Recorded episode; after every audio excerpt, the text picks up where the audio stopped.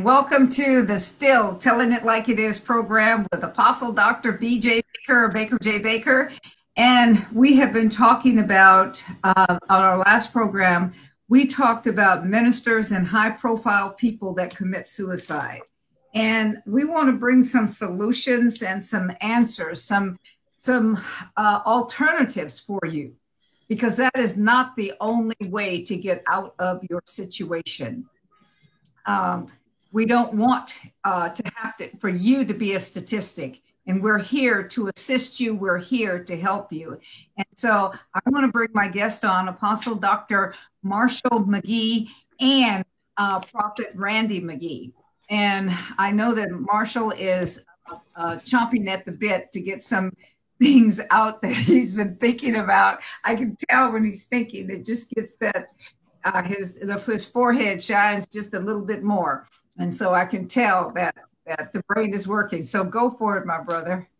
Yes. Last week, we got into some interesting subject matter, more specifically to religious leaders or spiritual leaders, because ultimately the goal of us talking about this is to hopefully give some answers and solutions for prevention. And I think that one of the things, as I said in our last program, that as spiritual leaders or, quote, religious leaders, and even as a police chaplain, I think that we forget sometimes our humanity. And I'm not saying we should become, and what I mean by that, I ain't talking about being carnal or fleshy, but that we're human beings. And God made us human beings, not human doings. And when we get so engaged in what we do versus just being who Father said that we are, where we define ourselves, our lives, everything, our world by what we do or what we've accomplished, then we're setting ourselves up for a great fall and disappointment. And it's kind of like when you start believing your own hype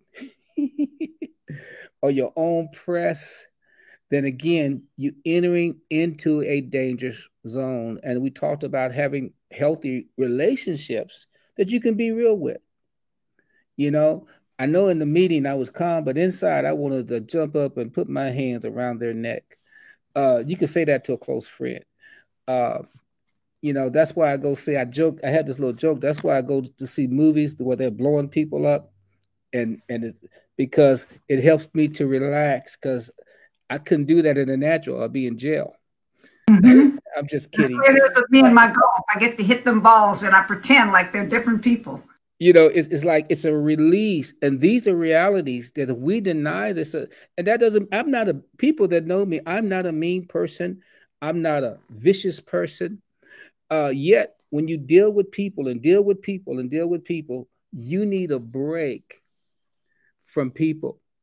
And I remember in December after the meeting in Northern Cal at the Love and Unity gathering we had, after the meeting, the following week, we went to Monterey with Apostle Cal and Elder D. And one morning, as we were staying in the hotel, we went to breakfast every morning. And one morning, I think it was Cal and I were just there. And he looked at me. He said, "Now this is what a real apostle looks like doing what we're doing right now. We just chilling. You know, we talking, we boys, and we just talking as person to person. We didn't talk nothing hardly spiritual." He said, "If you can't relax and do this, then you ain't no real apostle. You ain't no real prophet." Because we live so much in this other place in our minds, because there's an expectation that even God didn't put on us, that some leaders have put on themselves. And it's a great setup for the fall and for that kind of thing to happen. And I think that I kind of wanted to just take a few quick seconds or moments and talk about some of the risk factors, even for that kind of self-centeredness or arrogance, or just people that haven't learned to engage and have people in and around their lives that they could be honest with. And that's one thing I can also say, Dr. Baker, I can be honest with you about where I'm at and how I feel, because we talk from time to time. and the same thing with Apostle Cal. And I have a few others, just a couple of, maybe one or two more people that in my life that I'm able to do that, so I don't be carrying stuff that ultimately becomes burdens that I can't talk about. Because I'm not going to, you can't stay closed in, because you are going to bust. You will bust if you don't find an outlet. If it's golf, if it's going to the gym, if it's walking, if it's listening to music, if it's reading a good book. But also in that, we must learn to engage with other people. And if you have a life that you're isolated and insulated, and you feel like you can't trust people, then perhaps there's a greater issue going on in your heart or in your life that you might need some help to deal with. Because if we can't trust each other and we're Father God's representatives, we're in trouble. How are you going to really trust God? But anyway, I just want to give some. Let me throw this in there for a moment. Do you know that pastors killing themselves are as high as psychologists and doctors of psychology and psychologists? You know that, and dentists, those are areas that people are, for some reason, they actually think how great they are and how they have all the answers, and they always have to be on. And so therefore, one of the things of it is that they live in the imagination of their mind. And when their mind can't give them an answer, the only thing that they can find is to get rid of that mind. Yes. And some people actually believe that they become more immortalized in death because of a contribution that they made to the world or to society. And these, quote, spiritual people. So this will guarantee, look at this pride and arrogance and deception. By me not being here will guarantee you'll never forget me and what I did, right? And so that's another major deception. And I think that leaders may not admit that they may wrestle with that thing from time to time. And so, but I just wanted to put that out there. And so when we look at some of the risk, I kind of want to shift there just for a moment, and we'll come back around to some of this, that somebody that's at risk for suicide, a spiritual leader, you have to be aware. There's biological reasons, the physical stuff, there's social reasons. And I just want to say this because I just had a medical procedure a couple of weeks ago, and it just brought me to a greater awareness, which I don't usually think about those things. I'm good. But just going through that procedure, I thought, man, I have to go back to this. We don't take care of our bodies well. There's a biological thing that, and I'm not a doctor, but I know there's chemicals that get released in us that start affecting our mental health. And that could be any spiritual leader, apostle, prophet, whatever. Then our social life. And then how our spiritual beliefs are is some of the things that put those individuals at greater risk for suicide. And if you have a history of that in your family, and I think statistically in the United States, oh God, I just was reading this, I think it's the third leading cause or the fourth, I think it's the third leading cause of death, maybe, or somewhere in there, suicide. Think about that. That's even in our area. I think suicide since COVID, especially during the COVID, have gone up 40%, because I'm a police chaplain and I had a couple of suicide calls over the last 7 to 8 months when I've been on duty. 2 in one day. And you know the real thing about that? As I went on those calls and sat with those families trying to help them process, when I got off duty, it took me some days to process it, because they don't, there was really nobody to debrief with. So I had to process that by myself, and I talked to a few people about it, but it took me a few days just to get past that on a personal level, because these were young persons. These were not old people. And so as spiritual leaders, even a family, or if you have a family, if you have children, I think people don't think about the devastation because they're so deceived by the present reality of that trauma. And again, and you can't, I think, Dr. Baker, we can't rule out this issue of mental illness that can contribute to depression, because we don't always factor that in. Yes. And right. I just wanted to just bring that up again, because I think these are other factors. So you might wonder, how can a spiritual person end up with mental depression? It's easy. You know, how does that happen? You're supposed to be spiritual. You're supposed to be meditating in the word. I mean, is it any different from somebody that's spiritual, that loves God and living for God, only know how, and then they get sick and die? But we'll accept that. And so there's norms even in the church or the kingdom community that have to be sometimes adjusted and addressed, hopefully one day, so that people will give at least room to try to understand why a quote spiritual person would commit such an act.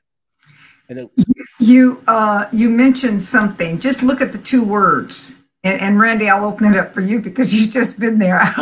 Okay. You said something, you said mental illness.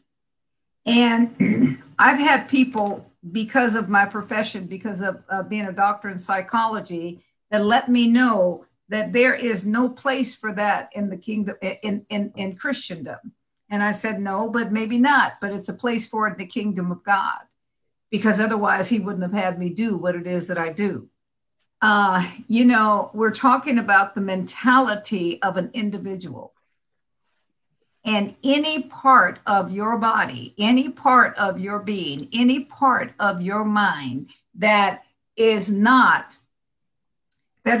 healthy, and I mean by healthy, by being able to do all of the things, but that's in this world. Anybody that's in this world is prone to have a mental, emotional, psychological illness. It does not necessarily have to come to to death or to killing yourself. But even when you look in the Bible, you look at Elijah, all of these great highs, you can't stay up there all the time. You know, there's people that pretend they're up there all the time, and they ain't up there all the time. I mean, you look at all the great things that he did. You look at all of these. I mean, you look at the different people in the Bible. You look at Moses. You look at all of them. And there was times that mentally they were not able to do it. This is one of the reasons that I believe that Jesus, as a man in the earth, went by. It said he went out in the desert.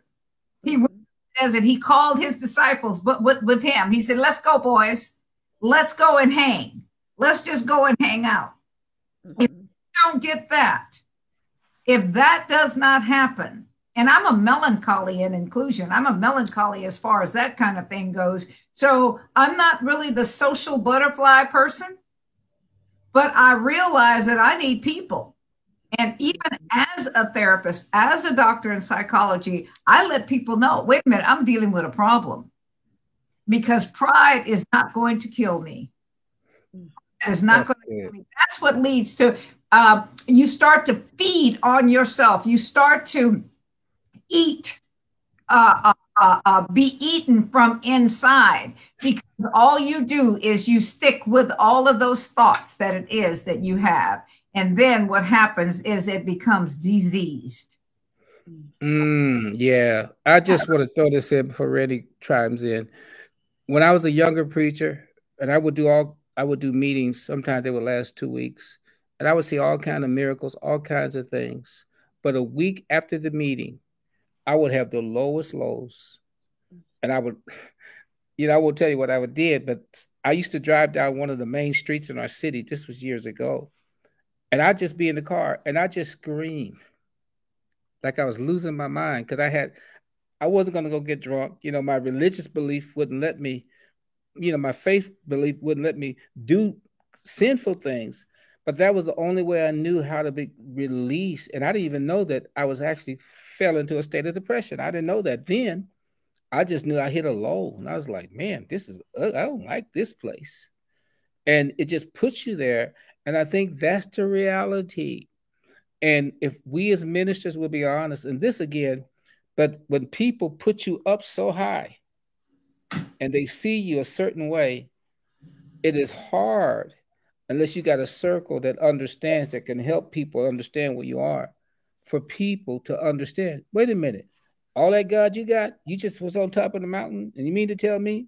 You said about the prophet Elijah. He's like, you know, now they want to kill me, and he runs for his life because he was depressed in that place that he was in. He hit a state of depression. And so these are real things that just, okay, I'm a hush. Isn't it interesting, though? He ran for his life, and then he said, take my life. Yeah, I mean, come on. He ran for his life, and then he said, take my life. Because that's what it is that it does. But one of the things of it is that we have the responsibility. One thing I'll throw out there, we have the responsibility to not let people put us on the pedestal. I let people know quick, I ain't your God. I don't want to be up there with you. I don't, no. You're not going to do this to me. That is dangerous. To let people think that I have it so that you're so great. Oh, you always have wisdom, Marshall. You always have this. You always have that. I don't always have nothing. We have to, I mean, you know, we got to be. It's the truth. It's the truth. You got to be real with people. You got to stop. Yeah. I said I'm only have wisdom when the Spirit of the Lord is on me. When he lifts off of me, my name is Bozo. Yeah, there you go. And you know, I'm Bozo again. I don't always have wisdom. I'm not always that great. So you ain't gonna put that mess on me. You're not going to put it on me, because that is not my coat of many colors. So Randy, go ahead. I'm sorry. I think that's a key too is balance, you know, because people don't realize when you have a calling on your life or when you're operating in your gift, you are a different person, because now you are God enhanced. You know, you're in that realm of the kingdom where you're not identifying with earthly things. You're identifying more with the spiritual things. And so when you come out of that, you are a different person. You are back to your normal human self. And sometimes I think as ministers that we don't know how to deal with that. Dr. Focus on the Family, they took a survey and they said, according to their study, about a quarter of pastors, 23% say they've experienced some kind of mental illness, where there were 12% said that they received a diagnosis for a mental health condition. And sometimes if we as leaders, if we don't come face to face with the reality that yes, when I'm in God and I'm operating in the things of God, I am operating in a supernatural ability. But but I also have to learn how to cope with everyday problems just like everybody else. And what happens, the church does put you on a pedestal. And when you are criticized or when you're dealing with issues under a normal thing, if you don't get the proper rest, if you don't get the proper intake from your peers, other people, you take on so much stress, you take on everybody's problems, you're the answer to everything. And then when that all piles up and you haven't dealt with yourself and your rest, your exercise, your own issues, one day you're going to have a burnout. And one day that depression is going to set in, and the enemy, because you haven't put yourself around people that can help you, even a husband or wife. You know, we need to listen to our husbands and our wives, because they also speak into our life. But you know, we can let people put us so high on a pedestal that we become a law unto ourselves, and nobody can tell us otherwise. And that's where the problem is. You know, we have to realize, hey, when I come from under this anointing, I'm back to an everyday average person. And I have to deal with everyday problems like everybody else. And so we need a place, and we need to recognize that we have to You know, we have to go on a convocation or do something to just air out or get in a place where we can just be normal, if I could say that. You got to be normal. I ran into a group of preachers one Sunday afternoon a few years ago. They were talking about, you coming to the meeting tonight? And I looked at them and I said, I done had enough church today. Mm-hmm. Going through the show. You know, one of the things is this. I was in there before. I find this when we have our deep meetings and stuff, it's just like when we have our Love and Unity convergences and stuff.